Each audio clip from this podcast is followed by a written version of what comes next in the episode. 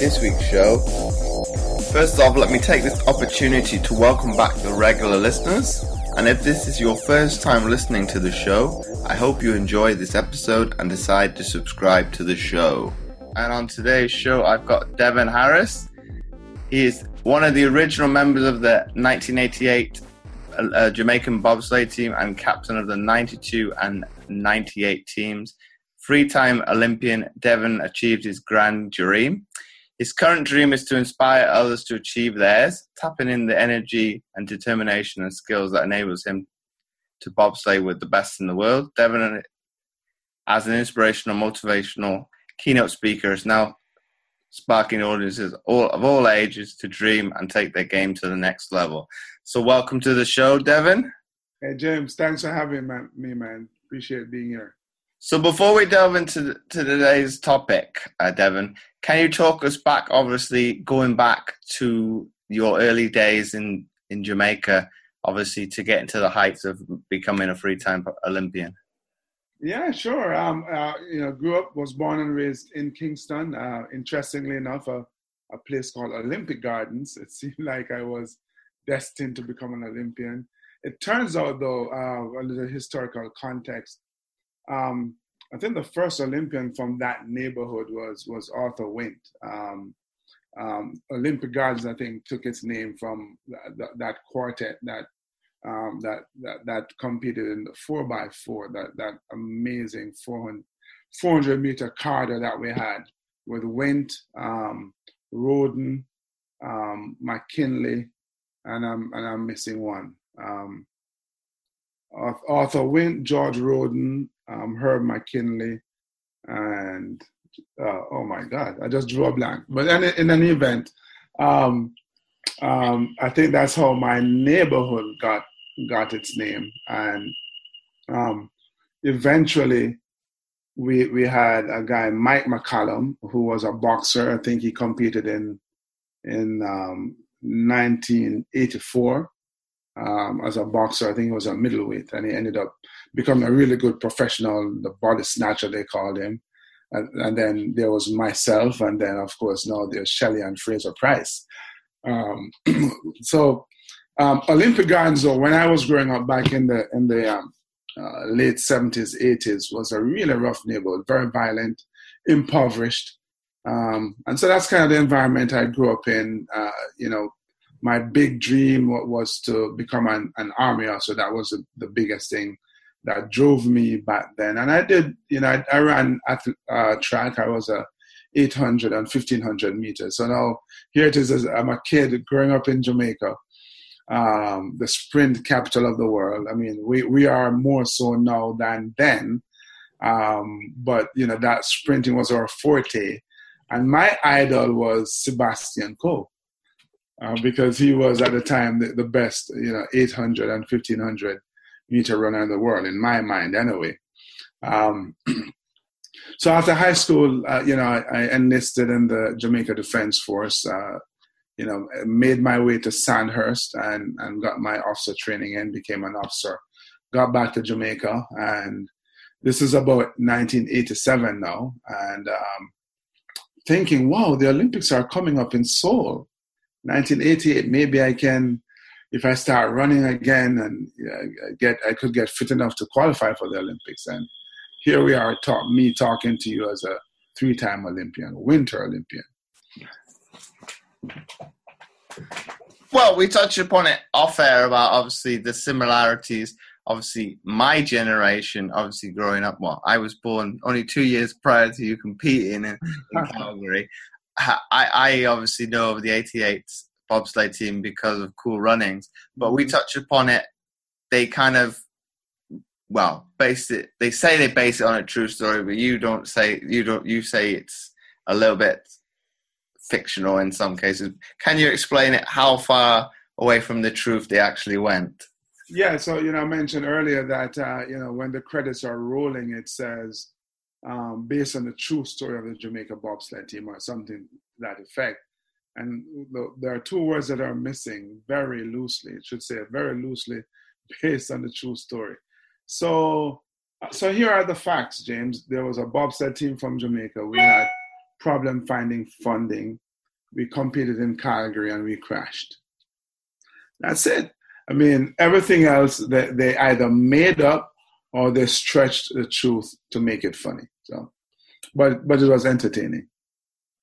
But do you think it's maybe it's elevated bobsleigh in a way to maybe a little bit more importance that people of you could say in an essence obviously the the summer games obviously gets more publicity than the winter game. Do you think that film has maybe helped elevate the winter games a little bit more because of the film yeah absolutely you know i might be wrong i you know i don't know this for for sure but i think ours was the first movie about the winter games you know, and then came the miracle of '84 a few years ago, and then Eddie, Eddie the Eagles movie. So, so for sure, or, our uh, you know, Cool Runnings elevated the Winter Games. It elevated bobsledding.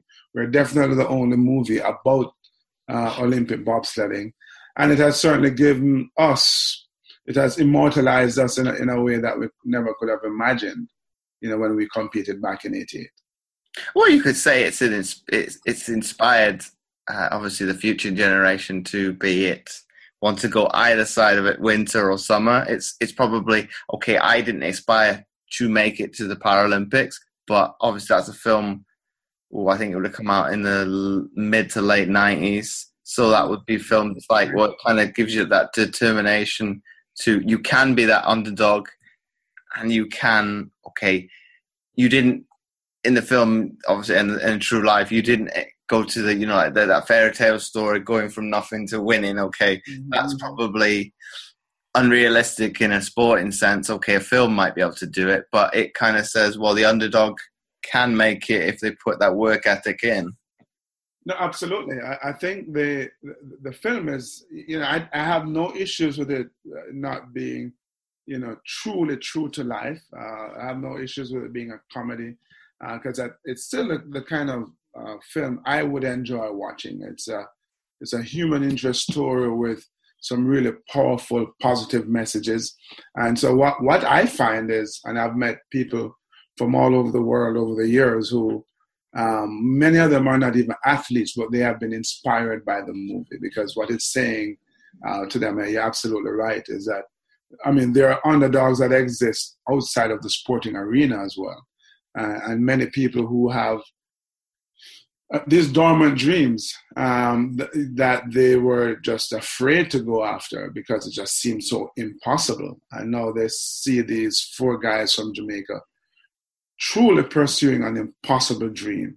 And no, we did not win the, the, the, the Olympic medal, the gold medal, but we certainly gave it a good run and, and made tremendous progress. And so people are looking at that and going, wow, oh, if they can do it, maybe I can do this in this area of my life as well, you know, and, and who knows where that could reach. Uh, but but at the same time, I have met athletes who um, ended up in bobsledding because of cool running. So so it, it's it's um, been a, a positive influence all around. But Devon, do you think because you you overcome that adversity, and we talked about that obviously off air of it was kind of Jamaica was I won't say a laughing stock, but it wasn't. You weren't taken seriously to start with. But by obviously doing it, do you think that elevated that respect and you were put on level footing? Well, that, and that's true not just for us and our experience in bobsledding back in '88. It, it's true for um, anyone who's trying something that is kind of out of the box. You know, people are going to laugh. This it's just human nature. I think we we, we I was about to say we're not designed to think out of the box, but that's not true. We are designed to think out of the box. We have allowed ourselves to be conditioned to to have a, a fixed mindset, um, as as it were. And so when you, when one decide that, hey, you know, I'm going to um, embrace this other side of me that says, wow, the possibilities are endless. Um, people seem to have a, their, their natural reaction seem to be, oh no, that's impossible. That doesn't make sense. It can't work. Um, you know, you must be stupid or, or, or whatever it is. And um, we, we all come across, uh, you know, those kinds of reactions uh, in, throughout our lives. And it's those people, those of us who decide, uh, despite the fact that it is, you know, a pretty tall order, you know, and, and it doesn't help that people are telling you it can't happen. Um, when you go out and, and strive and, and you keep on pushing, um, nonetheless, uh, it's, it's kind of when you go, wow, you know, you sometimes surprise yourself, but you're definitely um, encouraging yourself and and and and becoming um, more emotional resilient to, to take on bigger challenges. But also, we did touch upon like off air about between the pushcart derbies that is synonymous with Jamaica and the bobsleigh. Obviously, you were saying for people to want to do either sport, there must be something wrong with them upstairs or a bit cuckoo. What what do you think that is, and what kind of pushed you towards wanting to do that? Because obviously you said you wouldn't want to do the pushcart derby anyway. Oh no, that's crazy. Why would I do that? no, no. You know what? I I have never done pushcart derby. I have no interest in doing it. Um, there there are some similarities between pushcart or pushcart and bobsledding. You know, two crazy guys going on the side of a mountain, um, uh, um, and it's dangerous. Uh, that's probably where the similarities end because uh, bobsled drivers in the front of the sled, the pushcart drivers at the back of the cart. You know, um, they don't go nearly as fast as we go. That kind of stuff. Um, for me though, uh, yeah, and I mean, I I'm, i joke around, uh, uh, you know, about not wanting to do pushcart, but and but bobsledding is definitely more dangerous, and and the reason why I I do bobsledding is it's really for uh, you know a higher purpose, if you will. I'm getting a chance to to represent my countrymen. Um, uh, uh you know, and I didn't. I've always wanted, obviously, to represent my country that's why I had dreams of competing in 800 and 1500 meters at the Olympics. I never dreamed that I'd become a, a Jamaican bobsledder. Um, and I don't know that when the idea of the team came about, that I was going, wow, this is, you know, this is going to end up with us having this conversation. It was, wow, here's an opportunity, albeit a different one, but here's an opportunity for me to to live the dream, to realize the dream of competing mm-hmm and representing my country at the Olympic Games. Um, if I had to take a bobsled to do it, yeah, why not? But let me ask you this question then, Devon. If you had to choose between competing in the 800 or the 1500 in the Summer Games or competing in the bobsleigh, and obviously what fame that has brought at the back of it, would you still choose the life that's obviously been put in front of you? Yes, because it's so different and so unique and uh, I, I have a chance to make a much bigger impact on the world outside of myself as opposed to you know had i gone to um, la uh, and and our Seoul and and won the 800 or, and or the 1500 yeah it, it would be remarkable but that's where the story would have ended. I don't know that people we would have inspired as many people as we have inspired over the years around the world as we as our story has done as bobsledders.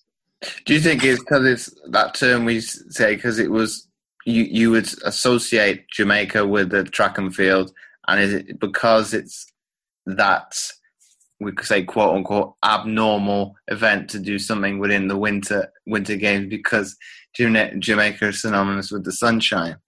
Yeah, it, it, it is exactly that. It is so out of the box.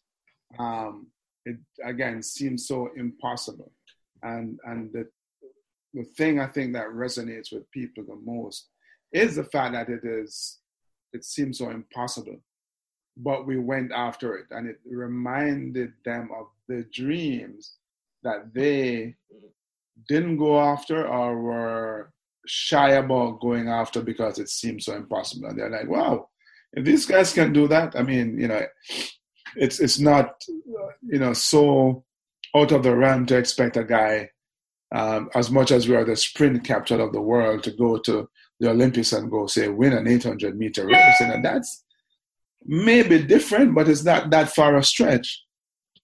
To go bobsledding now, that's a stretch, and that's more inspiring.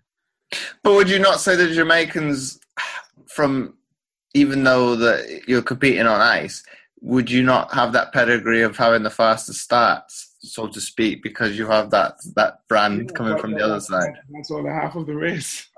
that's a challenge, you know. I mean, if you look at our 88 performance, you know, although we had just started in the in the sport, you know, months prior, and in fact, um, the four man event that the Olympics were our very first race. We had never raced four man before. You know, Chris Stokes, that was his first week in the sport. And that's why I said earlier, yeah, that that in a, in a, in a way the the true story was even more remarkable than than you see in the film. But if people put that in the film, people you'll go, come on, that's corny. That doesn't make sense. One three days, but that's how uh, much time Chris had to train. You know, so the, the years of training and honing our athletic skills in Jamaica, um, we're able to take that and translate it into a really good start. But we had not spent the time needed, necessary, to learn how to drive the sled. So yeah, we I mean coming off the hill with the fastest start, or in our case in Calgary, the seventh fastest start, um, was awesome. But then we know how the story ends. But that story they, they bring up in the, in the actual film with the four guys in the bathtub, is there any truth to that in bobsleighing at all, or is that just absolutely farcical? That's just Hollywood, man, trying to be entertaining. I mean, I, I don't even know what the point would be to be sitting in a bathtub, turning left and right. You go look on the track. Oh yeah, this one goes left, this one goes right. Okay, cool. Memorize that, and you're good. Well, I can I can see where you're coming from in terms of that. But do you think it was maybe to, and we touched upon it earlier, to look at the laid back approach of Jamaicans and kind of exaggerate it even further? Yeah, it, I mean that was Hollywood at its best, trying to be entertaining. Um, you know, it, it was it was a comedy. I mean, I, I guess the lesson, um, if I could be charitable, is that the fact that you know the in the movie the guys are are pulling out all stops to learn this thing and to work as a team, and so that's why you're seeing there them going really above and beyond and still you know work learning to work as a team to achieve this goal, this particular goal. And if we kind of move to like the modern day now, Devon, with Jamaica, obviously you don't have access to track time in, in Jamaica. Where where are some of the places that you've got to obviously travel to? I, I would assume probably the US or Canada. Yeah. So the last, uh, you know, I've since 2014 kind of assumed um, the, the role of developing the next generation of Jamaican bobsledders, and we've actually spent our time in, in North America. So there are four tracks here. Lake Placid, New York, um, Park City, Utah, um, and then in, in, Canada we have Calgary and, and Whistler in British Columbia. So we, we have spent, yeah, in, in, in the summer, you, you spend your time in Jamaica training and then come autumn into winter, you're here in North America traveling around and racing. So, so would you say they're a disadvantage a bit like oh, we could probably put on the likes of say the the British team as well you you're on the back on the back foot from the off because you don't have the track time of say the US, Canada, the, the teams in Europe, say Switzerland, yeah. Germany, and uh, etc. Do you think that's the case straight away? I mean, in one sense, yes, because it, it, it would would have been helpful. But look, there, there are tons of teams in the sport um, without tracks. If you think about it, when we got in the sport, the US had only one. Um, Canada had just gotten theirs in Calgary. France didn't have one. Norway didn't have one. Japan didn't have one. You know, there are um, a bunch of other countries still don't have. Um, So, so we, we don't see while it is a disadvantage in the sense that you don't have a home track to get extra ice time on. You know, it's just one, of the things that one of the hands that you have been dealt with. So you you work with it, and since the tracks won't come to you, you just go to the tracks. But then you could say on the flip side of that, not one, tr- no one, no one track is the same anyway. This is true as well. I mean, uh, you know, all the tracks are very different. Although, you know, just being able to go down a bobsled track and um, and, and hone the skills of um, maneuvering the sled, um, you know, is of tremendous help no matter which track you're driving on. But yes, um, to be a complete bobsled driver, to be a, a world champion, you, you, you kind of have to learn and to win the World Cup circuit, learn how to drive these different tracks. And if we kind of move on to what you do now as a professional keynote speaker, how did that come about? Obviously, going from being an athlete. Yeah, it's a really good question. Thanks for that. Um, it, back in '96, actually, I was, um, uh, you know, working towards competing in the Nagano Olympics, and, and, I met a guy who wanted to be my agent, and um, and he talked a really good game. And he was like if i were an agent i'd have you to do this and that and, and the other. And i'd never had an agent before so it sounded kind of nice. Um, uh, and, but then the, one of the things that he introduced to me one of the ideas he introduced was this idea of being a motivational speaker and believe me um, i don't know why but i never knew that such a thing existed in 1996 and, and i said to him you know that sounds good I, I'd love to do that but after the Olympics. And it turned out that the, his only purpose in my life was to tell me about motivational speaking because he never did anything to help me to get to the Olympics. And, um, you know, went to the Olympics, but he had planted the seed. And long story short, I, I just came back and started speaking for free at, you know, schools and Rotary clubs and, you know, wherever people would listen. And it has kind of grown from that to us here having this conversation now. Well, I think for me personally, it's kind of when I touch bases with you on Twitter, it's like, okay, this is the story that I've grown up with. Mm-hmm. But we get to actually meet the actual real person that's lived it. So I think for me, that's I won't say it's a dream come true, but it's kind of it's kind of what inspired you as a youngster. You get to actually speak to the actual person behind it.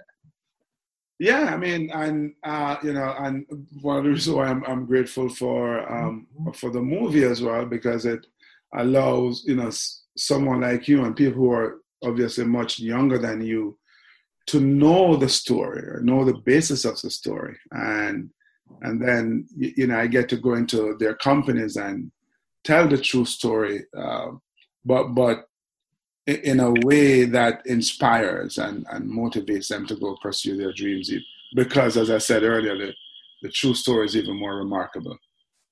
But I think they should maybe make a remake and, and kind of be, be a bit more truthful in terms of because I think you could say, if you t- we touched upon Eddie the Eagles one, mm-hmm. well, you would say you guys achieved a little bit more than he did, and and in the well, in the UK, he was probably a laughing stock in terms of well, how can you make it to the Olympics? I think maybe it is the essence of what the Olympics is about. Is the it doesn't matter where you come from. It's you are the best of your country, so why not compete? And I think maybe they've kind of gone away from that with making qualifying times. You have to meet a minimum criteria to enter. Well, it's like, well, that's a limiting factor for a lot of countries because they don't have the facilities. Yeah, and I agree with you. And I feel, I you know, I remember, um, you know, Eddie didn't compete in '92 because, as, as far as I know, the British Olympic Committee didn't didn't allow him to compete, which which saddened me because you're absolutely right. The Olympics are not just about the people who can win medals or contend for medals you know, the, it was um, uh, founded by Pierre de Coubertin uh, on the ideas mm-hmm. that it's, it's not about winning, but it's about competing. It's about showing up. And so therefore, we, um, you know, we're talking about having people uh, you, you, know, if you can't win, if you can't guarantee yourself a top ten finish, then you can't go to the Olympics. Uh, it's it's uh, it saddens me because that's not what the Olympics are about. Oh, but you can't guarantee anything in sports. exactly, you can't guarantee anything in life, and but but uh, you know, I, I fear that some of these governing bodies are demanding uh, that kind of guarantee to, to in order to allow um, the athletes to compete in the Olympic Games. But you got to give some people some scope in an essence because with any sport, be it I don't know anything with as fine margins of things going right or wrong, somebody can have an awful day and they're expected to win and if and you could be on on the periphery of that and come out of nowhere so you can't predict that's going to happen so it, it's a difficult one I'll, i can kind of see it from their point of view in some instances but on the other hand that person might come out of their skin, so to speak. Yeah, well, let's look at yeah. the Eagle um, situation, for example. Okay, know, maybe even our uh, situation as well, where you know one could reasonably assume, given the level of experience and exposure and funding and training and so on, it's not likely that we're going to win. But if we are able to qualify for the Olympics anyway, based on these standards, I don't see a reason why we or anybody else in those in that position shouldn't compete. Um, if we we use your story, Devon, if you guys hadn't competed, the sport might not be where it is today. And yeah, and people would have been inspired the way they're inspired mm-hmm. to even, um, you know, be competing for some of the, the, the stronger nations, as, as we mentioned before. You know, and so uh, that's how I see it. That if the, the Olympics, we, everybody wants to see the winner, yes, and you enjoy that. Um, but the reason why our story has such longevity is because the average person uh, um, is better able to relate to our story. You know, that they, they it's it's hard for them to see themselves as the Germans or, or the Americans or the Swiss or the Usain Bolts of the world I mean, they are just phenomenal and they're in another world by themselves. But, but you know, the eel from wherever in Africa is from, you know, people can go, wow, you know, I can relate to him. I may not be blessed with this tremendous athletic talent, but he's showing tremendous courage stepping out in the arena. You know, so if I can harness that, whatever it is, and step out in my career or my business, maybe I can um, achieve some uh, significant success as well. And that's what people are, I think people are missing.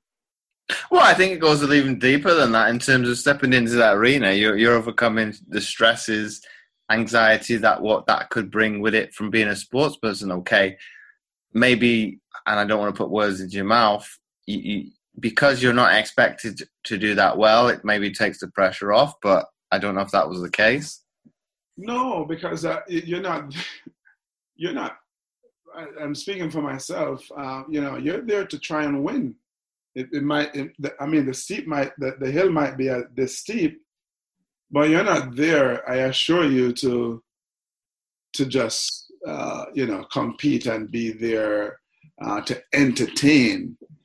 You know, you're you're there to give up your absolute best, man, and then let the chips fall where they may. I think I use a good quote in terms of somebody asked me, "What's it like to represent your country?" I think you, you you're doing it for yourself. You're doing it for you, for your family, your town, and and I probably didn't put it in the right words. I said you're doing it for them and yourself, but I think you don't want to let them down or yourself because you are, in all essence, putting your town on the map. Yeah, yeah, I mean, you're absolutely right. I mean, you're representing the country. That's why you're there first and foremost. But but yeah, you're you're doing it for yourself. You're doing it for your family. You're doing it for your for your community. And you know, when all is said and done, and you're done with all the television interviews, you you, you have to go home. You have to, you have to go home. You have to face your family and your friends and your neighbors. You know, and um, they're going to uh, bring judgment. You know, win, lose, or draw. Uh, I think more importantly, they're going to look at you and go, "Well, did you try hard enough? Did you do your best?" And, and I think uh, no matter what, win, lose, or draw, the, the question is, did you give your all? Did you strive for excellence? Did you did you do your best? And if yeah, you know, sometimes your best isn't good enough, and that's why I didn't win. We understand that. But if in the moment that's all you have and you gave it all, that's all you can ask for. And Devon, is do do you think it was because of that crash in '88 that you came back for the next two, or was it that determination and drive you had as an athlete anyway? That reinforced the drive and the and the and, and the resolve to come back for sure. But but it was unfinished business. We um, you, you know, we, we, we, we took on this task in 88 and I, I guess had some unrealistic um, aims, thinking that we could take this thing up in, and in four months, you know, you know, be contending for a medal. Sure, at the start, you know, we had really good start times, but that's from the years of work prior in, in athletics that took us there. And so when we crashed, it was like, whoa, you know, this can't be the end of the story. We definitely need to come back. And so, and that's what took me back to in, 98 as well. I mean, there are other issues that you have to deal with, and especially the lack of funding that kind of um, really challenge the, the way you can prepare. Um, but but the heart was there, and we so we came back and did everything we could. So, talk to me about the mindset. Obviously, going from '92 to '98, because obviously they did it so the summer games and the winter games were separate. But what does that actually do to an, a Winter Olympian's mindset, going from a four-year cycle to a six-year cycle? Oh, so um, well, for me, that that actually in in the with the Winter Olympics, they went from '92 to '94 and then it went into a four-year cycle. Um, and I had just left, uh, retired from the, the Jamaica Defense Force and moved to New York. I was trying to get myself settled in, so I didn't, um, I didn't get a chance to, um, to compete in in '94 because I was settling in. Uh, so the, the mindset remains the same in terms of hey this this is what need this is an end goal. We know when the olympics are you know this date in 98 and you work backwards you, you, know, you have some um, some knowledge and experience from the prior two olympic games as to kind of what you need to do to train. And and so the, the challenge is now trying to put all of those pieces in place which can be which which can be challenging which was challenging for me actually trying to get into uh, into the Nagano Olympics um, but that's that that's kind of your focus. These are the things I need to do um, every day. These are the things I can control. Uh, let me control them. Let me make. Let me get up. Let me go to the gym. Let me work out. Let me go to the track. Let me make the phone calls to try and get the funding. These things you can control. Um, is it frustrating at times when you're making all of that effort and you're not seeing the results? Absolutely. And that was a case for me. But in the end, um, you know, I got I, I, got the sponsorship and I competed in the Olympics. I qualified. Um, you know, much higher standard than existed in '88 to qualify, but I did it, and so here I am, a three-time Olympian. Well, it's, it's, I, I think that's to be commended in terms of having that gap and then still wanting to drive to continue on with that drive. But kind of going forward now and kind of looking towards the future, Devon. Obviously, as a personal, uh, I can't speak, uh, motivational speaker, and also in charge of the Jamaican bobsleigh team. What are kind of the outlooks you have for, say, maybe the next five to ten years? Um, oh, certainly in terms of the team, you know, we're you know we're starting over from scratch. You know, we we had a, a team in in Sochi, and and and then those guys retired. So so we started over from scratch, and and so it's a it's a building process. It's been a slow process, and I understand that you know we're uh, pushing hard to get uh, you know what I'm going to call competitive results now, but knowing that it's uh, it's it's a process, and and so you're, you're absolutely right asking about the the next five years because I've, I've always said, in terms of the team, I think in two Olympic cycles. And so, um, as we were to get into the Korean Olympics uh, next year, yes, I have to think about the next Olympic Games in, in, in China in five years, where we hope to would have built not just on the last three and a half years and the, and the experience in, um, in Korea, but be getting ourselves to, you know, hopefully be uh, legitimate medal contenders by by um, 2022. Um, and in my speaking, man, it's it's it's it's it's a similar thing where you, you know my, my my mantra is keep on pushing, uh, and so yeah, you, you, know as I, I work to um, get better at my craft, at, at, being on stage and really inspiring people, touching them and um, and engaging them in a way that's going to inspire them and allow them to feel motivated to go pursue their own dreams. Um, you know, I also have to look on the business side of it as well, and you know how I'm going to uh, to grow that um, so I can be more effective as a speaker and as a businessman. And my last question, Devon, before we wrap up the episode, if you had to summarize what we've talked about into one sentence, what would that be for people to take away? Mm. Um, your uh, I would say you know your your mindset um, impacts how you think and and hence the results you get, uh, which obviously reinforces your belief system, uh, your mindset, and how you think. And so um, I, would want to it's more than a sentence now, but want to encourage people to embrace this um, the success mindset.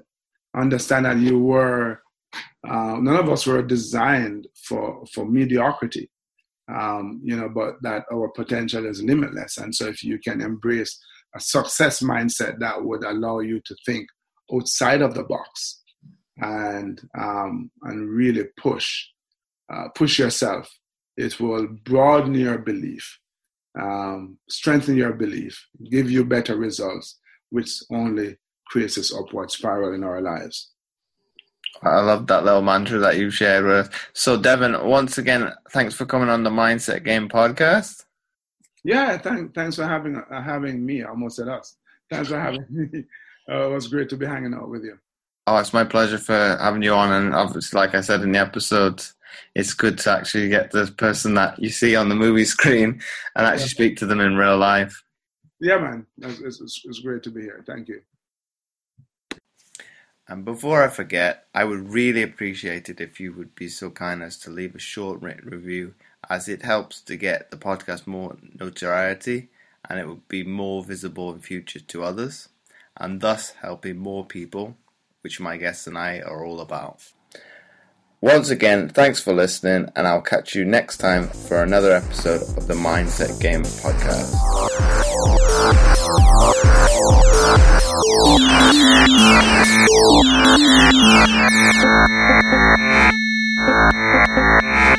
Thank you.